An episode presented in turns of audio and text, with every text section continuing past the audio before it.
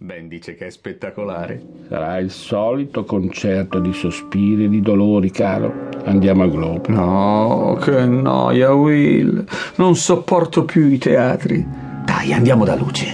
Forse la badessa di Clerkenwell, quando avrà finito i suoi meticolosi gargarismi con sua santità, sarà stanca e non avrà niente da mangiare.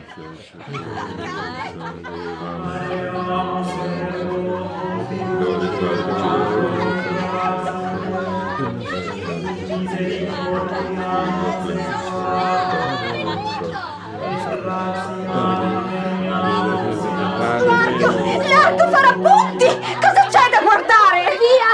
O vi buttiamo i cani zoccole ammuffite! Lasciate passare sua santità! Che che pervertite! O vi negherà l'assoluzione! E anche la benedizione! E la sepoltura!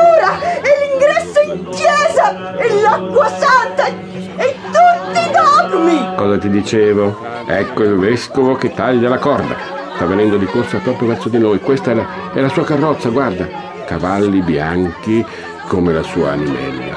Ma chi? È quella signora grassa e sudata, truccata da pazza. È lui. Dopo il peccato arriva il pentimento, arriva la colpa, il pianto e si disfa il trucco. Si intraversa la parrucca. E il profumo fa vomitare. Levati, Richard. Quei narcisetti che lo scoppano non sono gentili.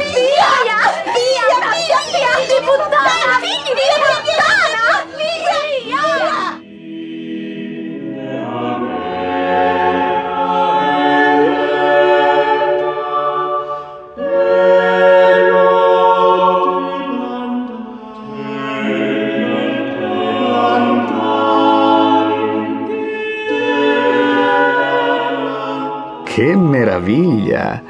Luce ha rinnovato tutto per accogliere sua santità. E Luce è un artista, sa farsi pagare.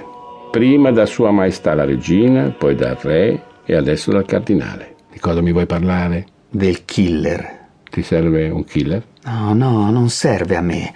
Il sangue mi fa orrore. Hai parlato con Lord Cecil? Quando? Ieri, l'altro ieri. No? Non gli hai detto tu che Re Giacomo ha mandato un killer a Woodstock per uccidere Sua Maestà? Qualcuno che lei ama, di cui si fida o potrebbe fidarsi? No? Giacomo è troppo impegnato a inseguire i suoi incubi, pensare a una vecchia regina decaduta e imprigionata nel suo palazzo. Per tutti, Sua Maestà è morta da dieci anni. Chi ti ha raccontato questa idiozia? Lord Cecil è venuto proprio ieri a Woodstock. E Sua Maestà ci crede? No, ma Milord le ha soffiato in un orecchio che la confidenza viene da te. E sei venuto solo per questa scemenza? Non te ne potevi restare a succhiare il naso di Sua Maestà? In questi giorni si annoia e quando si annoia si trasforma. Mi fa paura. I suoi occhi cambiano. Non li riconosco più. Non sono più azzurri, ma neri. I suoi occhi sono come una malattia che uccide per prima cosa l'immaginazione, si sostituisce all'immaginazione e questo volto nero entra nel cervello come una mamma e nutre pensieri di morte. Vuol vedere te, Will. Ha una passione sfrenata che non... Eh, cosa te lo fa credere? Non parla mai di te.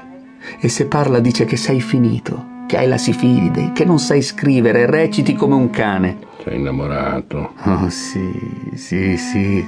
Sì, è una malattia, un contagio, una malattia mentale. Hai ragione, Will. Niente è più pericoloso, bugiardo e pericoloso dell'amore. Ma è una bellissima malattia, un dolce dolore, una magnifica distruzione. Se fossi capace di liberarmene, starei sempre con te, Will. Lavorerei qui al Globe, a Rose, al Theater, a Blackfriars, ovunque. E lo sai, come attore me la caverei bene e poi butterei giù drammi, commedie, farse, sonetti, tutto, tutto, tutto, tutto, Will. Sei il mio maestro, non lo dimenticare. Niente, niente, niente, niente. I maestri non sono niente, Richard. Tu lo sai. Io non ho mai amato il teatro. È stato un caso, una fuga, un lavoro, la fame, la peste. Qualcuno ti ferma per la strada quando non sai dove passare la notte, ti offre un pasto caro.